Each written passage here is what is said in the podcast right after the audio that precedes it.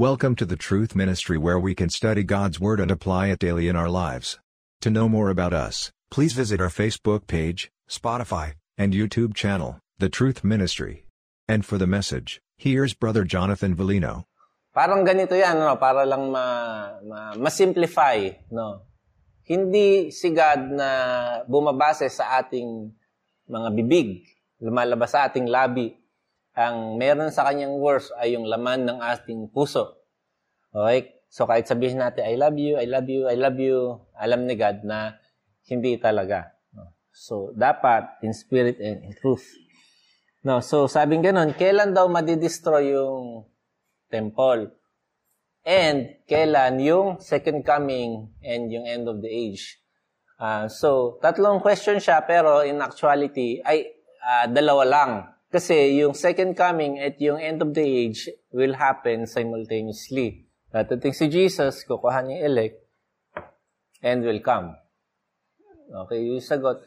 Now, it's very uh, tricky sa mga may Bible. So, wala. Kuha kayong pangsulat para lang... Ito, mahirap talaga, no? Pagka inaral, nung inaral ko to, yung iba, ang sinasabi nila, sa totoo lang, ay, hindi ako sure. So, nisip ko, hindi ka din nakatulong. Walang tumatawa. Anyway, so may hatian, yung first question and yung second question. First question, nakarecord na ba? Hindi pa naman. Ah, ay, ganun ba? Akala ko di pa nakuha. Okay, so tuloy lang na, para lang recap no, para tuloy-tuloy. First question is destruction ng temple. Ano ibig sabihin nun? Destruction ng Jewish economy. Bakit? Papasok na yung church. Wala nang Jew and Gentile, meron na ay mga Christian. Okay, papasok na yung Christianity. Wala na yung mga Pharisee, Sadducee, ito na yung mga apostle ni Jesus, yung kanyang mga disciple. So, uh, iba na. Okay? Dati, dun lang sa temple, makakapag-worship. Ngayon, kahit sa nest, pwede na. so, ang hatian yan, para lang alam nyo, ay, na-discuss na natin to last week. So, tuturo ko na lang. Ang hatian yan ay verse 4 hanggang 28. Okay. So, ang question number 1 ay verse 4 to 28. And then question number 2 is 29 to 31. Okay. So, dalawang question. Yung una is 4 to 28. And then yung second question, kailan yung second coming? 29 to 30. So, ngayon, sasabihin ngayon sa 29. Bakit sa 29? Sabi dito, immediately after the tribulation. Diba? Bakit? Dapat no na-destroy yung temple immediately. No? So, ang sabi, according sa aking natutunan, is yung immediately na yon yung, yung nakakasa na that would take place. After ng tribulation, eto na kagad, immediately, yung kailangan yung i-anticipate. Okay, tapos na to, eto na yung next. So, hindi siya sinasabi as time per se, but of the things that will happen, eto na yung susunod na naka, ano ba yung nakakasa? Bakit ba ganun? susunod na pangyayari. Yon. So, second coming. Um, yung tandaan nyo, yung 4 to 28 ay tapos na. Okay? Tapos na yan. Yung 29 to 31 ay mangyayari pa lang. Kasi tapos na yung destruction ng temple, second coming. Ngayon, yung baka malito kayo kasi meron dito, yung sinasabi dito ay tatakbo lang sila at aalis, no? Ngayon, meron dito, meron mga false Christ and Messiah. No? Okay ka kayo makikinig. Kasi, tandaan nyo, yung nature ng Messiah noon ay Savior or Deliverer. Pero si Jesus ay spiritual, sa sin. Sa kanila, physical. So, eto na yung oppression anong gagawin nila? Magiging desperate sila. Tsaka sila magsisik ng deliverer. Ang problema, nung hinahanap nila, nakaalis na. It's no? Wala na. Wala na yung opportunity. Ito na yung distraction. It's already too late. Ngayon, yun na yung susunod na passage. Okay? Na dapat, huwag nating i-miss out yung opportunity na nandito si Jesus or yung ating salvation. So, yun na hindi discuss natin sa 30 hanggang 51. Parang marami siya kasi madami pero actually konting-konti lang siya.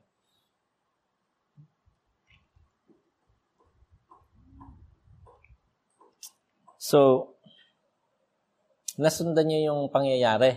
Okay? So, di-destroy yung temple, nangyari na yon yung question na second coming and end of the age, yun yung ina-anticipate nating lahat.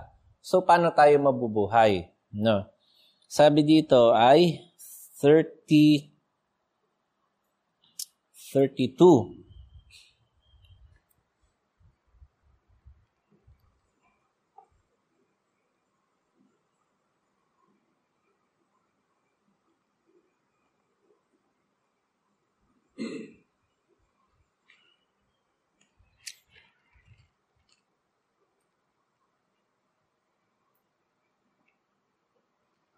Meron akong gustong balikan eh.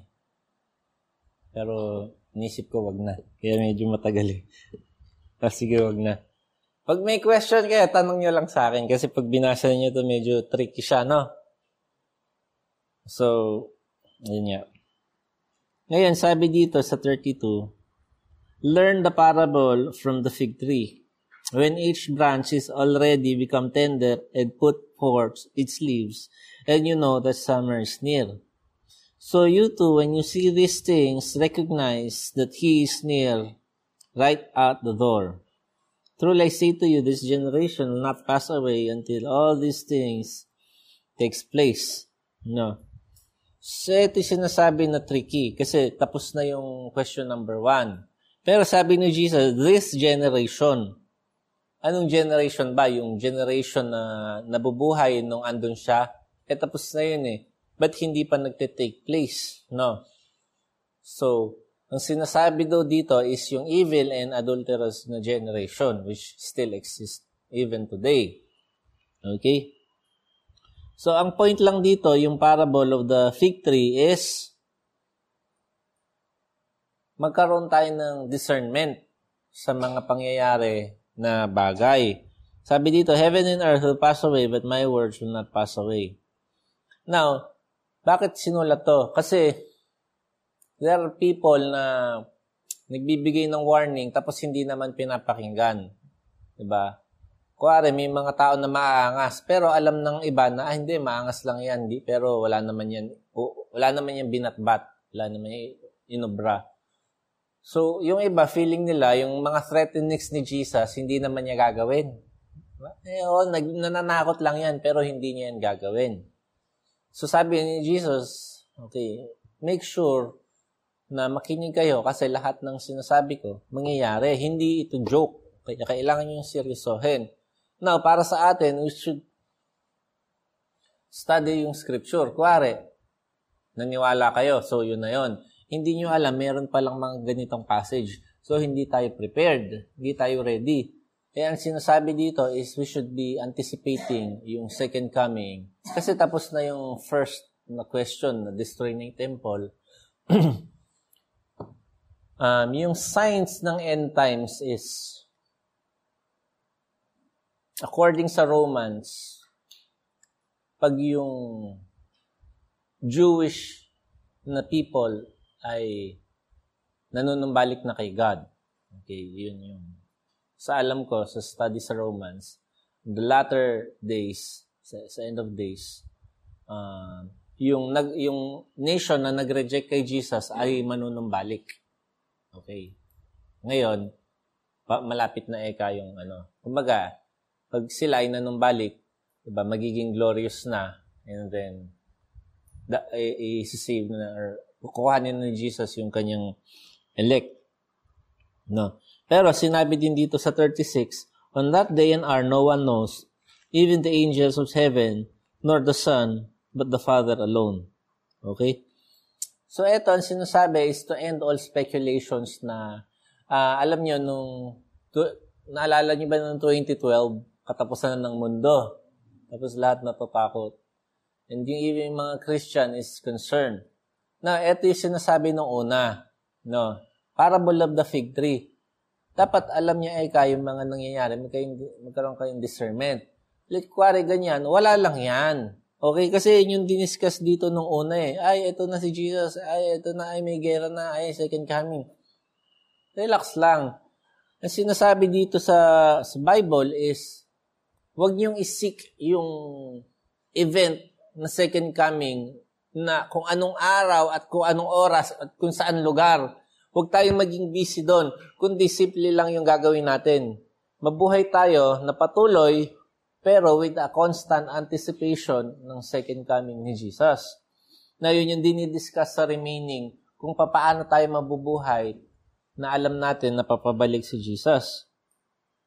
So, may mga tao na kino-compute nila kung kailan babalik. Pero sabi dito sa Bible, even si Jesus hindi niya alam. So, bakit tatry natin siyang higitan pa? Okay? Remember, nung si Jesus ay naging flesh, yung kanyang glory ay sinet aside niya sa langit. So, ibig sabihin, yung weakness ng flesh andon at yung limited na flesh ay nandon. Now, kuwari, sasabihin niyo, eh bakit na-discern niya yung hearts ng mga tao? Simple lang sagot doon. Kasi sinasabi sa kanya ni God, si Jesus 100% dependent sa kanyang heavenly Father, no? Siya ay nabubuhay hopefully ng parang tayo din na 100% reliance sa Holy Spirit, no? Yung intellect niya ay hindi sa kanya kundi galing kay God. Yung decisions niya ay hindi kanya galing kay God. So bakit yun nagagawa yung mga bagay na to? Ini-empower siya ni God. Pwede din ba sa ating mangyayari yun? Of course, di ba? Kasi, nung nabuhay si Jesus dito sa earth, parang yung sa katawan lang din natin. No? Wala siyang extrang bicep. Hindi yung brain niya ay walang extrang storage para mas angat siya. Hindi. So, same-same, makikita natin na yung dependence siya kay God is andon. That's why, ano siya, powerful. Jesus lived yung buhay niya dito sa earth in humility, weakness, and dependence. That's why he is strong. No. May verse sa 2 Corinthians, yung memorize ko eh. Sabi ganon, sabi ni God, dalawa yung nagsasalita eh. Si God tapos si Paul. Sabi ni God, no, my grace is sufficient for you. Okay? And my power is made seen in weakness. Okay? Sabi, sabi ni God, yung kalakasan ko, sapat yan para sa'yo. Sa kainaan mo, makikita yan. Sabi ni Paul, no, most glad will, will I glory in my weakness. so that the power of God, or in grace ni God, may rest upon me. So sabing gano'n ni God, ay, sino dito nangangailangan ng kalakasan? Sino dito yung mahina? Yung hindi niya kaya? Sabi ni Paul, ako, ako, wala akong alam. Hindi ko kaya. Kailangan ko niyan. So 100% reliant siya kay God. Ganon din si Jesus, obviously. So that's why nalalaman niya yung mga bagay na unknown sa, sa flesh. No? Yung deity ni Jesus ay part na kanya, pero yung privilege niya as yung deity na comes with yung privilege na yon. Privilege which comes dun sa deity na yon, yun yung nilay aside niya. okay? So, eto ay, for the coming of the Son of Man will be like in the days of Noah. For us in the days before the flood, they were eating and drinking, marrying, giving marriage until the day Noah entered the ark. And they did not understand until the flood came and took them all away. So will the son, so will the coming of the Son of Man be. Okay? So, Eka, ano ba Eka yung nangyayari nung days ni Noah. Parang sa atin lang din. Uh, ang pinaka-headline siguro ay business as usual. No? Andun si Noah, nagbibigay ng warnings. Pinapakinggan ba nila? Hindi. No? So may paparating na, na, na danger, na flood, destruction, wipe out everything. Pinakinggan ba nila? Hindi. Business as usual. Not until eto na flood. No. Ano nangyari nung kay Jesus? Di ba? Didestroy yung temple. Magsisina kayo. Pinakinggan ba nila? Hindi. Ito na yung Romans. Anong ginagawa na? Messiah, Messiah, asan ka? Wala na. Okay? Na ito yung pinakapangit sa lahat. Dadating second coming. Ang hindi maabutan sa loob ng kingdom, mapupunta sa hell. Meron bang nakikinig? Wala din. Well, hopefully tayo, di ba? So, walang nagpa-participate, walang nagte-take heed sa mga warning na binibigay. Mostly, mga warnings eh. Mag-repent kayo dahil danger. Repent kayo dahil mapanganib. Walang nakikinig. Wala silang time. Business as usual.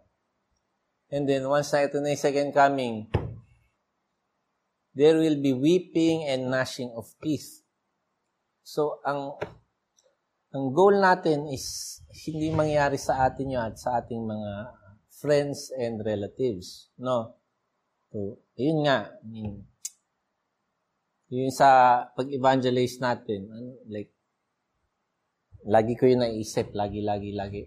So, sa Monday, para lang alam nyo, may nakausap ako kahapon, sa Monday pupunta hopefully maayos na. So, makapag-start ng construction, first quarter, second quarter, makapag-start na tayo. Kahit isa or dalawa or, alam mo yon like, basta. Alam, parang naano lang, nasasayangan lang sa oras pa. So, merong parable sa Luke. Okay? Sa Luke 14:15 to 20. Sabi dito, when one of those who were reclining at the table with him, blessed is everyone who will eat bread in the kingdom of God. He said to him, a man was giving a big dinner and invited many. At the dinner hour, he sent the slaves, say to those who have been invited, come, for the, everything is ready now. But they all alike began making excuses. First one said, I have bought a piece of land. I need to go out and look at it. Please consider me excuse. Another said, I have bought five yoke of oxen I am going to try them out. Please consider me excuse. Another one said, I have married a wife. For that reason, I cannot come.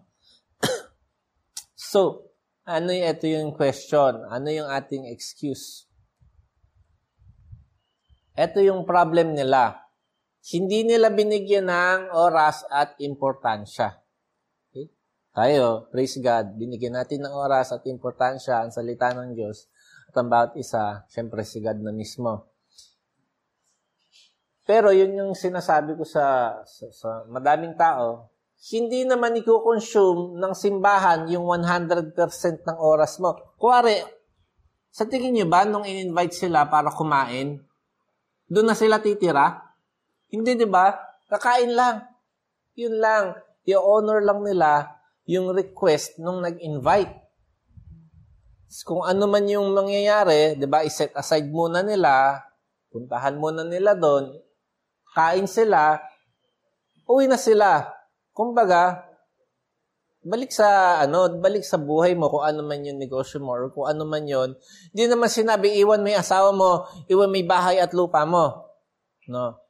Priority mo to, bigyan mo ng oras at importansya. And then, you can handle those things. But sila, neglect nila. No. Wala kaming time. Excuse, excuse, excuse. So, wala talaga silang concern. Okay? So, verse 40, Then two men in the field, one will be taken and one left. Okay? Two women will be grinding at a mill, one will be taken and one left. Now, ang sinasabi dito is yung intimacy. Merong intimacy yung dalawang tao. Ibig sabihin, friends sila. Ano yung sa tingin yung pwedeng mangyari doon? Pwede mangyari doon is kung wari, best friend sila na Christian.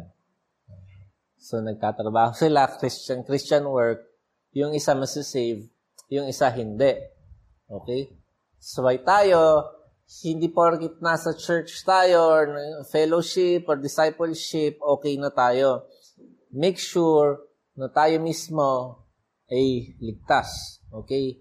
Ikaw mismo ang mag, mag, mag, um, sisik kay God. No. Hindi ka pwedeng ipagpaniwala ng katabi mo or ng kaibigan mo or ng mahal mo sa buhay. Hindi pwede sila ang mag-repent para sa iyo. Hindi pwede sila ang magbaptize, magpabaptize para sa iyo. Dapat ikaw mismo. No. So, iniiwasan natin yung conformity sa Christianity. Diba? Kasi yung nature natin, gusto natin belong. No, imagine, lahat, eto yung ginagawa, ikaw iba, parang gusto mong mag-fit in. So, minsan, yung mga tao, wala naman silang conviction na gawin, pero dahil ginagawa ng lahat, let's say uso. Let's say uso yung mission. Mission ka na din hindi ka naman pinapadala ni God. No. While important talaga yung mission, okay, kakasabi ko lang, lagi ko siya iniisip, pero wag yung dahil nakiuso. So, make sure na yung ginagawa mo is sinisik mo si God, hindi ka lang go with the flow. Okay? Therefore, be on the alert, for you do not know the day your Lord is coming. Okay? Now, nagbigay siya dito ng ano, ng situation. Be sure of this, that if the head of the house had known at what time of the night the thief was coming, he would have been on the alert and would have not allowed his house to be broken into. For this reason, you also must be ready for the Son of Man is coming at an hour when you do not think he will. So, ang point dito ni Jesus is, um, kung alam mo, Eka, kung kailan dadating yung magnanakaw, maghahanda ka. Diba? Siguro, nakaupo ka, hindi ka nakahiga sa kama, nakaupo ka sa salas. No? Pero kang bat, kutsilyo at barel. No? Ay, dadating siyang 12. Antabayanan natin. Eh, hindi mo alam. So, anong ginagawa mo? Every, sino dito kagabi nag-lock siya ng kanyang bahay? Siyempre, gagawin mo yon lock. Bakit? Eh, hindi ko alam, malay mo ngayong gabi. Ganun eh, di ba? Nisip mo, malay mo, ma-timingan ako. Pag na-timingan ako, hi, alam mo yon hindi lang kasi nanakawin eh. Pwede ka pang saktan, patayin, pati mahal mo sa buhay. So, andun yung constant fear na, ay, lock eh, wala naman eh. Hindi naman dumating kahapon eh. Sino, hindi pa naman ako naka, nanakawan eh. Never pa naman eh. Pero inisip mo, mayroong possibility na mangyari. Kasi alam mo na may panahon ngayon. Anong gagawin mo? Bago matulog, lock. Ba't ganon? Kasi ganon lock sa amin eh. sa inyo siguro, ganon or ganon. So, lock. Tapos, like, hindi mo lang maisip na yung isang bahay, bukas yung pinto paggabi. Like, wala lang, hindi lang nagre-register sa utak mo. Bakit? Kasi isa yung kahibangan, di ba? Ano bang, ba't hindi ka naglalak? Ganun yung reaction eh. Bakit hinahayaan mong bukas yung, alam mo yun? Iba yung reaction natin pag yung ibang tao, hindi sila nagsasara ng gate or ng pinto or ng bintana kasi nga, delikado. Okay. Ngayon, sabi dito, si Jesus dadating para ekang magnanakaw. Hindi siya magnanakaw, pero parang. Hindi mo eka alam kung kailan. So, anong gagawin mo? Dapat lagi mong i-anticipate. No. Ikaw nga naglalak para secure yung iyong kalagayan, dapat ikaw, araw-araw, sinisecure mo din yung iyong kaluluwa. Alin mas importante? Eh, yung kaluluwa. Eh, alin yung nagbinibigyan mo ng diligence? Eh, yung bahay namin. So parang hindi siya ano, hindi siya consistent. No? Ay, dadating na si Jesus. Dapat ready ako. Ah, ganon. May verse dito maganda. Maganda. Luke 12:35. Be dressed in readiness.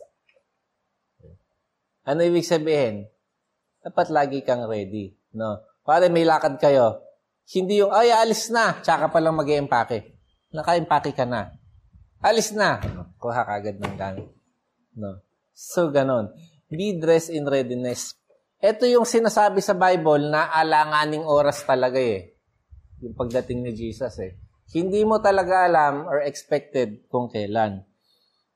Keep your lamps lit. Be like men who are waiting for their master when he returns to the wedding feast so that they may immediately open the door to him when he comes and knocks. Blessed are the slaves whom the master will find on the alert when he comes. Truly I say to you that he will gird himself to serve and have them recline at the table and will come up and wait on them. So eto na yung oras. Tignan yung oras ha, sobrang alanganin. Whether he comes in the second watch or even in the third, finds them, so blessed are those slaves. Okay? So, alanganing oras, di ba? Alas 3, alas 4 ng madaling araw. Alam mo yon yung oras nila ay hinahati nila, no? From, by 3 hours sila eh. So, nagsa-start yung oras nila, hindi 12 ng midnight. Uh, nag nagsa-start yung oras nila, yung first watch, first watch, pagsikat ng araw. Pagsikat ng araw, first three hours. Second watch, ay yung second, ano. So, from sunrise, tama ba? Ah, tama, sunrise, doon nagsa-start. So, kailan siya nagsa-start yung gabi? So, same din. Uh, pag, ano. Ngayon, sinasabi dito, hindi 12, hindi 11 or 12 yung alanganing-alanganing alas 4, alam mo yon Yung bang aantokin ka na talaga na, ala na yun, siguro natulog na yun doon or ganyan. Yung mag-iisip ka talaga na alanganin na eh. So, doon ay kadadating. Sobrang alanganin. So, 39, be sure of the, this, that if the head of the house has known at what are the thief who's coming, he would not have allowed this house to be broken. So, you too, Be ready, for the Son of Man is coming at an hour that you do not expect. Sinasabi na ni Jesus. Sinasabi niya na eh. Dadating ako kung kailan ka hindi handa. O, anong key? Anong dapat natin gawin? E de, lagi tayong handa. Baka sabihin nyo, eh baka hindi siya dumating. Hindi, dadating yan. No. Parang, That tuwing maglalak tayo ng gate, maalala natin, bakit ba naglalak ako? May ini-anticipate ako na magnanakaw na hindi naman dumadating. Di ba? So, dapat ganun tayo, na-anticipate natin every day yung second coming ni Jesus. No? Huwag tayong gumawa ng excuse. No? Gusto ko lang i-point out is dapat nabubuhay tayo in constant anticipation. Baka bukas nandyan na, baka next week nandyan na, baka next year nandyan na. No. Siyempre, kailangan din natin ng pag-iisip. No.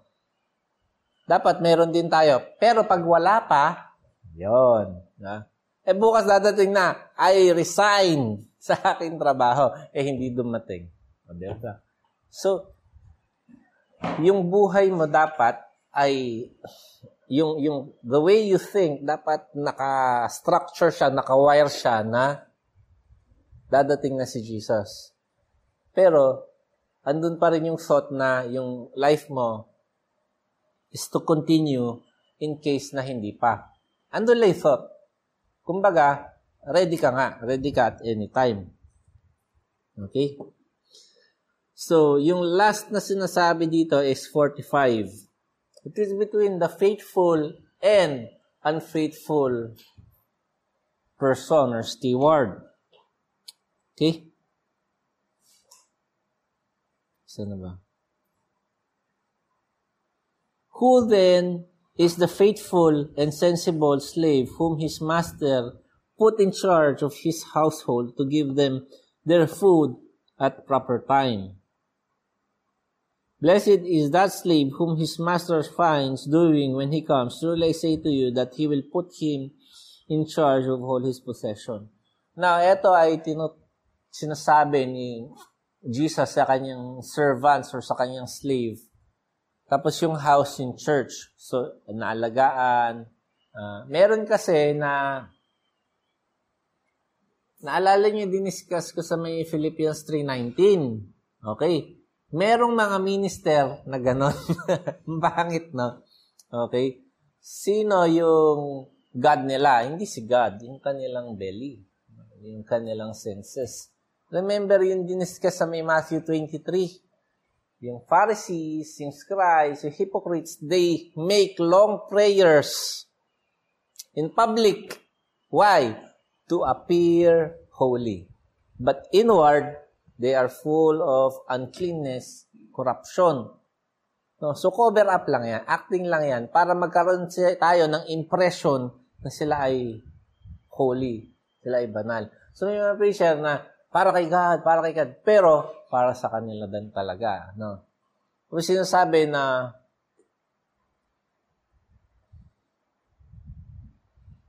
alam mo yun na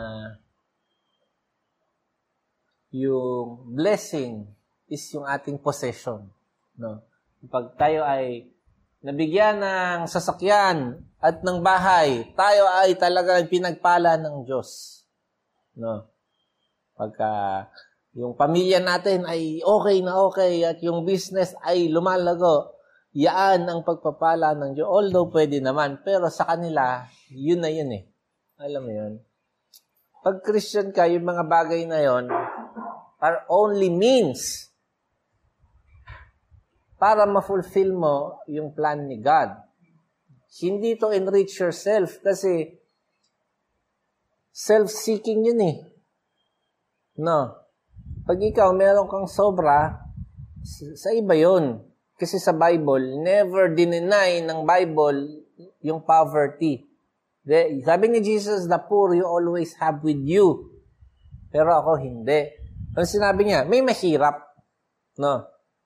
And it is the job of the rich to help the needy. Not to enrich yung sarili nila. But may mga minister nga na, na, na deprive na din. Okay? Yung, yung God nila is yung kanilang belly. Yung shame nila is yung kanilang glory. Dapat kinakahiya mo, tapos proud ka pa. Imagine. Tapos, sila ay, makikita mo, sobrang earthly and materialistic. Okay? No. So,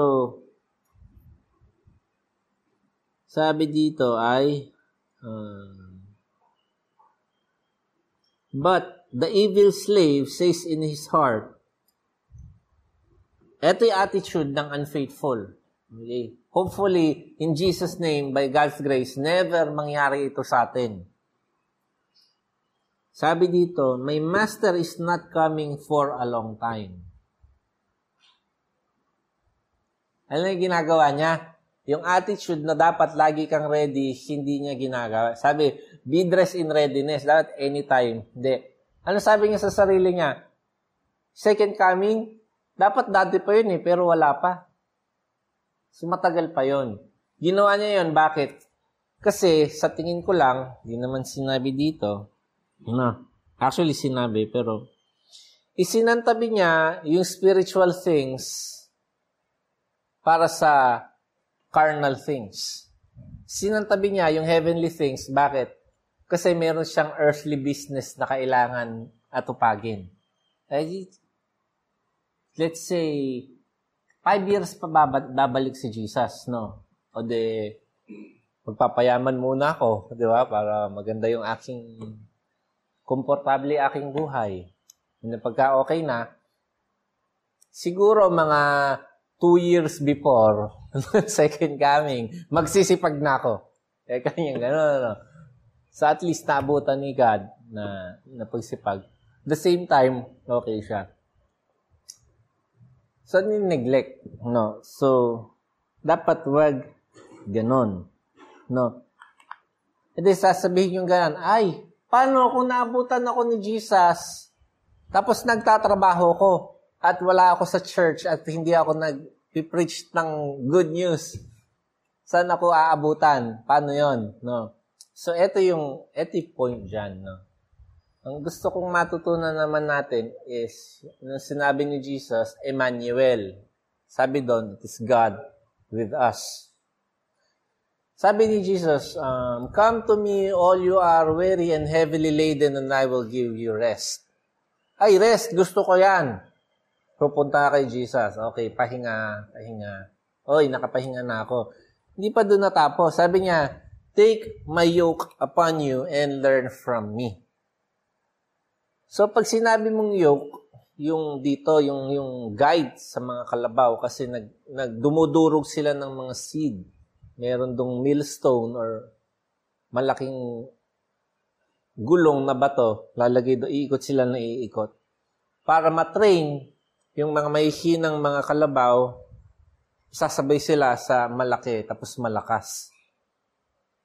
Tapos, si, yung, yung malakas, obviously, yung mag-guide. Ganito yan, pati.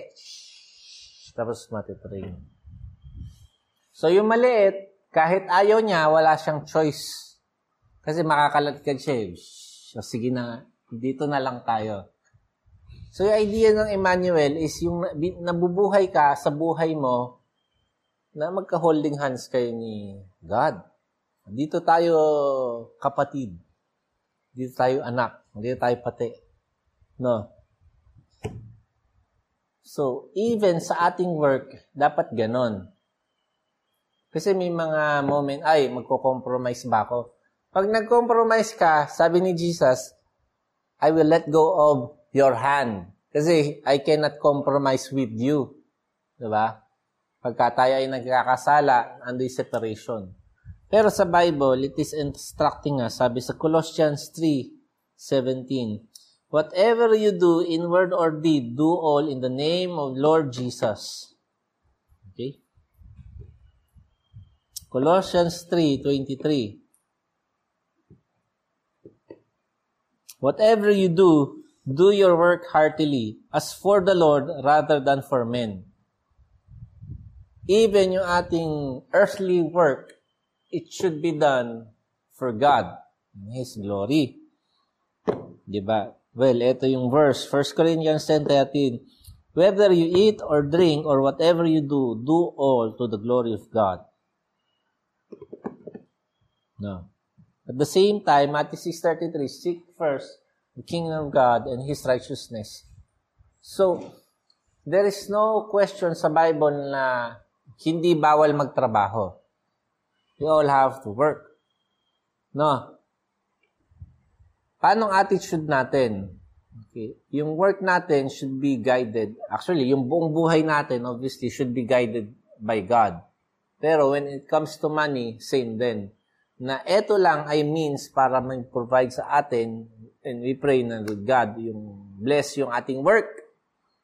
Pero hindi tayo wholly taken up dun sa trabaho tapos ine-neglect na natin yung kingdom ni God. Okay? Dapat laging ganon. Paano kakainin namin? Sabi ba ni God, eh, huwag ka magtrabaho, mabuhay ka by faith. Hindi, di ba? Trabaho ka. Pero, um, huwag kang kakainin ng trabaho mo, makakalimutan mo na yung kaharian ng Diyos. So, paano yun? Nagtatrabaho ka, iniisip mo, part ako ng kaharian ng Diyos, no? Na-anticipate kay second coming, ito ay para lamang sa aming ipakabuhay. Pero mas importante pa rin ang aming spiritual na buhay. So, hindi mo na neglect yung spiritual, priority mo siya, then yung physical, hindi mo rin na neglect. Okay? Now, ito yung 48. Again, pag sumagi sa isip niyo to, batukan niyo sarili niyo, no? pwede pa akong maging busy sa mga kamunduhang bagay kasi matagal pa naman yung second coming. Okay? Kung ayaw niyong batukan, text niyo ako. Para yung mabatok sa inyo. Para yung photo yan, mawala. No. Okay? Sabi 49, he and begins to beat his fellow slaves and eat and drink with drunkards. The master of that slave will come on a day when he does not expect him and an hour which he does not know. No. And will cut him in pieces and assign him in the place with the hypocrites. Bakit sinabi with the hypocrites? Kakasabi ko lang kanina na ang, ang kaaway ni Jesus ay hindi yung mga Pharisee at yung mga Sadducee. Ang kaaway niya yung mga hipokritong Sadducee, mga hipokritong Pharisee, and also yung mga hipokritong Christian. Hypocrites as a whole. Now, bakit niya sinabi, in particular, yung hypocrites? Bakit niya sinabi, yung mga tao na to na hindi prepared sa aking pagtiting, ka-cut off ko sila, tapos isasali ko sila sa mga hipokrito. Anong particular doon? Bakit? Kasi doon sa may woe, sa may Matthew 23, previous chapter, alam natin na yung mga hypocrites will receive double condemnation. Yung pinaka-severe na judgment ay hindi sa mga masasamang tao, dun sa mga hipokrito na mga religious na tao. Imagine, mas malala pa sila sa mamamatay tao. Well, yung sabi sa Bible, di ba? No. So, eto, dun sila kasama. Now, ano ginagawa ni Jesus? Dito sa dulo. Nagbibigay siya ng warning. Anong natutunan nung days of Noah? na yung warnings, huwag nating in-neglect. Bigyan natin ng importance. Pag neglect natin, dumating yung second coming, anytime soon, doon tayo magsisisi. Habing ganon, weeping and gnashing of teeth. Imagine sa labas ng ark, mga ganun, Noah, pag buksan mo kami, ah! Kasi Noah, ano kayang ginagawa niya, no? La, la, la, la, la, la. Imagine, andun ka sa labas. Ano? Wala na. It's already too late. Okay. So, doon sa mo, ewan ko kung na-experience nyo na yung sobrang despair sa buhay, nakakaawa, na nakakapang, nakaka, ano, gilate, ano yan, yung parang naano yung laman mo, nangingini, yung nanggagalaiti ka. No. So hopefully, ngayon pa lang ma-experience na natin siya at mag-seek tayo ng saving rather than na naranasan ko yon nung ano yung doon doon ako sa third floor eh no. Tapos meron doon bubong na, na yero pa ganon para sa ulan tapos medyo basa ngayon yung aso andon tapos nadulas siyang ganun. Tapos nakita ko, medyo nag-freeze. Makita mo siya gumagano, no? Pero madulas eh. Tapos, pag ganun, pa, pa-slope. Tapos alam niya, mahuhulog siya ganon. Tapos, alam mo yung naisip ko? Tiligtas ko. Tatalonin ko yung bakod. Sabi ko, pero pag ginawa ko yon yung takbo ko na yon ako mismo yung lalaglag, tapos mamamatay. Pa, may mga ganun, di ba? Yung parang adrenaline, ang dami mong, makagawa ka ng movie, pero two seconds lang. Parang ganun. So, para bang, alam mo yun, wala akong magawa. Nanggagalaiti ako kasi alam ko yung mangyayari. Tapos nakikita ko siya. Ma, alam mo yung, kawawang kawawa, yung tulungan mo ako, yung sinisigaw ng mukha niya. Tapos wala ka lang magawa. No? Uh, yun yung magiging makikita natin ng mga kaibigan natin at mga kapamilya natin pag tayo ay tumanga. Okay. So, yan, magsipag tayo. Okay, so, let's pray. Thank you God sa inyong word. Pray God na seryosohin namin, hindi namin i-neglect. Bigyan namin ng importance ito And always dress ourselves in readiness na anytime na dumating po kayo, ready po kami. Give us grace, God. In Jesus' name, Amen.